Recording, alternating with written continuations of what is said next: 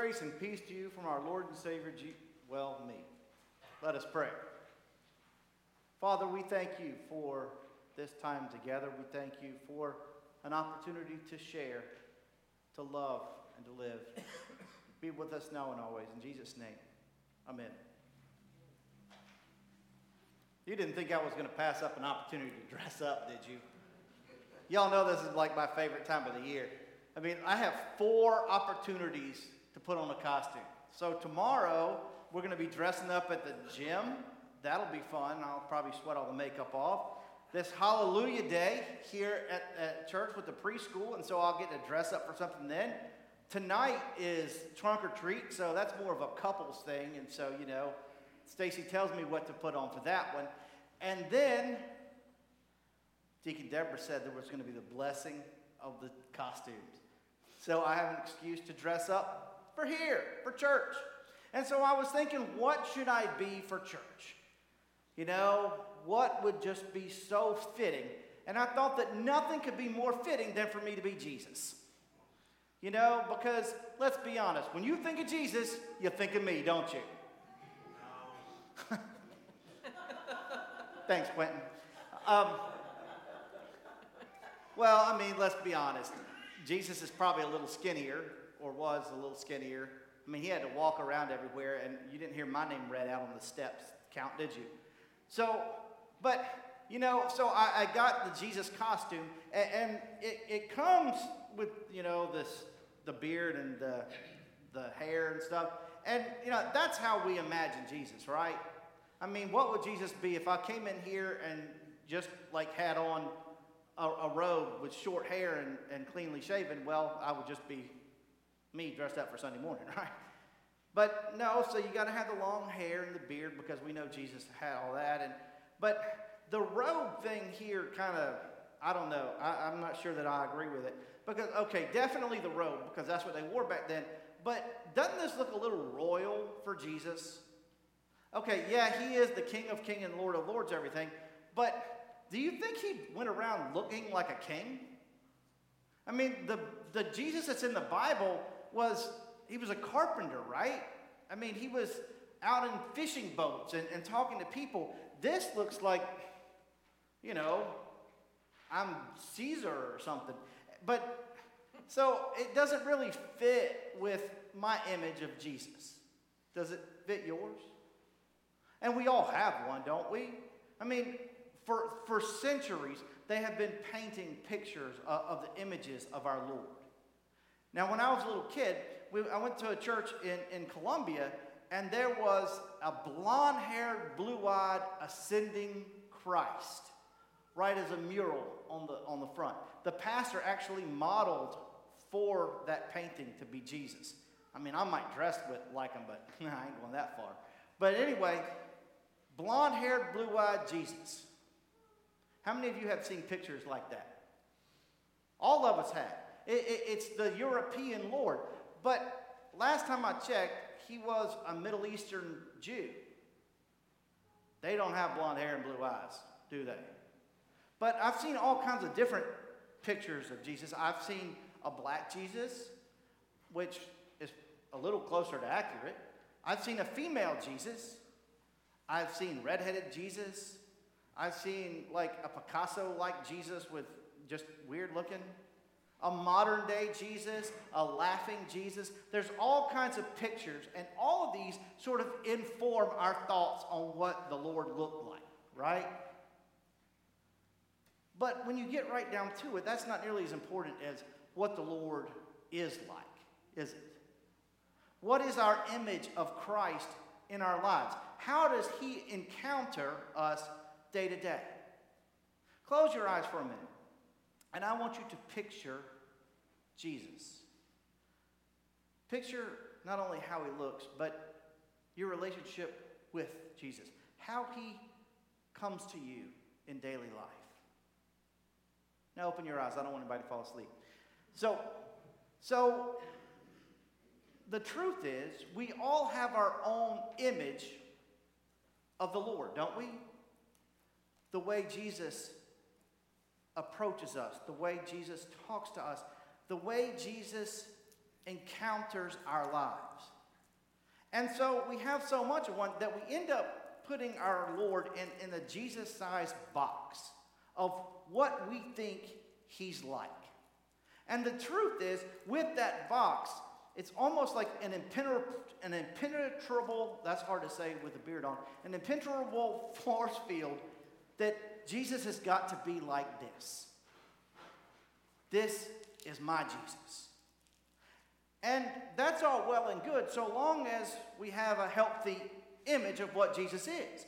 But the truth is, a lot of folks don't. A lot of us don't. And sometimes we do, and sometimes we may have a completely different one. And see, that's what Martin Luther ran into. Because, see, the Jesus in his day and the Jesus in his life was not the kind hearted, loving Jesus that, that many of us picture. It's not the laughing Jesus that, that we have on the side of on the church wall over here. No. His Jesus was very judging. His Jesus was scary almost. It was the Jesus who was looking over his shoulder, waiting for him to mess up, waiting for him to do something wrong to just smack him down.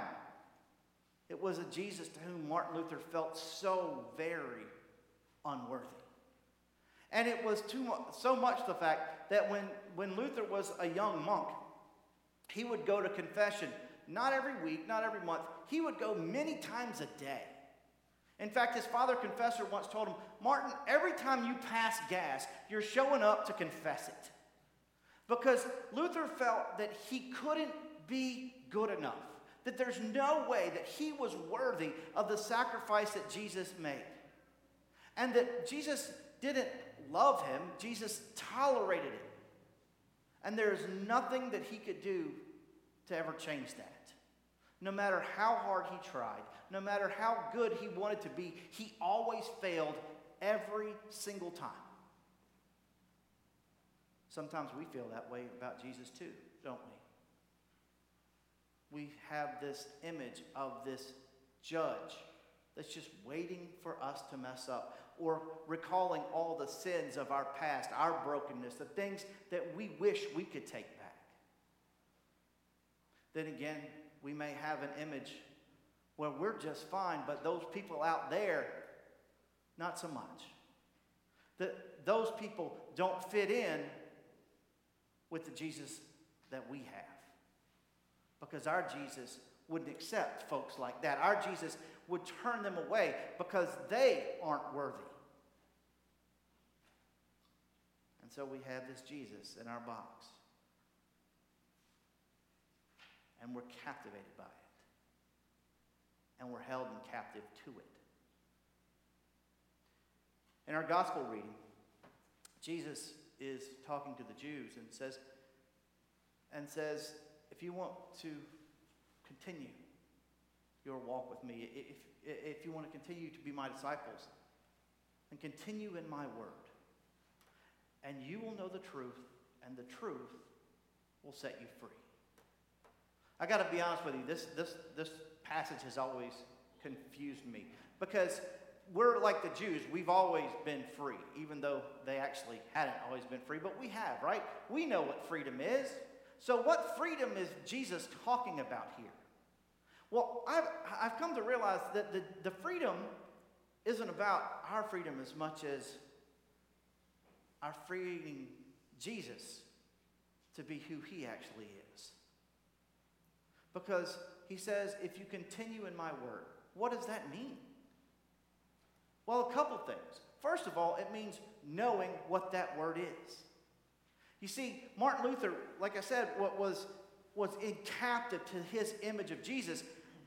But when he opened the word and discovered what we heard in Romans, we are justified by grace through faith. In other words, we're not good enough. We won't be good enough. We can't be good enough.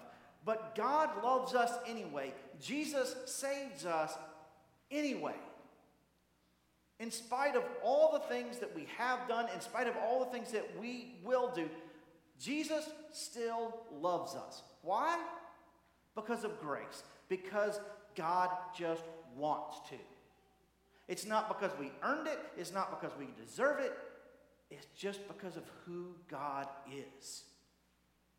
That's the first part of Jesus that we need to understand. Is that our Jesus is a Jesus of grace. And following in his word means this that we love. Love God, love our neighbors, love ourselves. You see, sometimes our image of our Lord gets distorted. But the true image, the image that sets us free, is one of grace and mercy and love. It's one that says, You are good enough because I created you. They are good enough because I created them. We are all who we were meant to be. And God loves all of us enough to send Jesus. When Martin Luther realized this, it set him free not only to change his life, but the life of the entire church. So I wonder is the church today holding God captive as well? Is the image that we teach and preach and understand, is that holding the church captive as, as we put our Lord in, in, in a Jesus sized box? And if so, how can we be set free? Well, my friends, it's by continuing in His Word, by continuing in that Word of love, by realizing that we are here to love God, love our neighbors, and love ourselves. That's the Jesus of Scripture.